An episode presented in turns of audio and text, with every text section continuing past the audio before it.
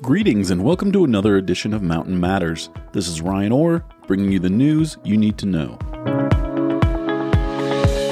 In sad news, the Village Theater's North had its final showing Monday night, closing its doors for good after the untimely passing of its longtime proprietor, Will Viner, who passed away on February 16th due to complications after surgery, according to a statement on the theater's website.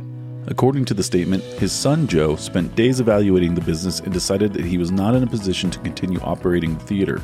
The Valley's only movie theater, which resides on Pine Knot Avenue in the heart of the Big Bear Lake Village, began operating in 1999. It concluded the statement by truly thanking all those that chose to support the Little Theater over the years. The city of Big Bear Lake also released a statement extending heartfelt condolences to the family and recognizing that, quote, the closure of this beloved theater is a tremendous loss to the community as it served residents and visitors of Big Bear Lake for decades. The city supports local businesses and hopes that there is a way for this theater to be revived so that it may continue to be enjoyed by the community, end quote. There's been no word yet on the future of the building or if and when it might go up for sale.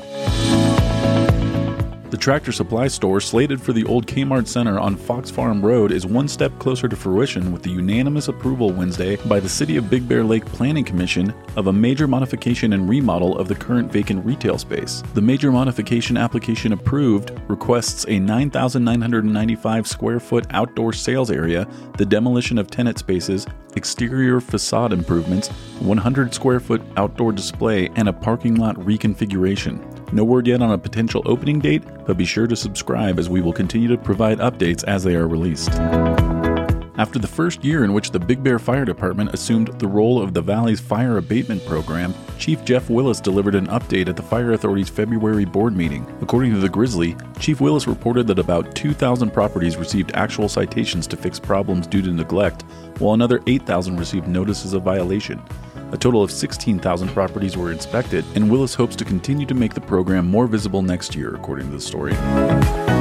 The Big Bear High School boys basketball team is proving to be a formidable force as they continue to move through the bracket with a recent 76 73 win over the Notre Dame Titans out of Riverside. The varsity Bears have now clocked 15 wins in a row, Next, they will take on the Firebaugh Falcons at 2 p.m. on Saturday for the CIF Division 5A Championship. The team has been dominant offensively, scoring 1,043 points over their last 15 games, with leading scorers juniors Aiden Brewer, Ryder Dolan, and senior Levi Ruffner leading the way.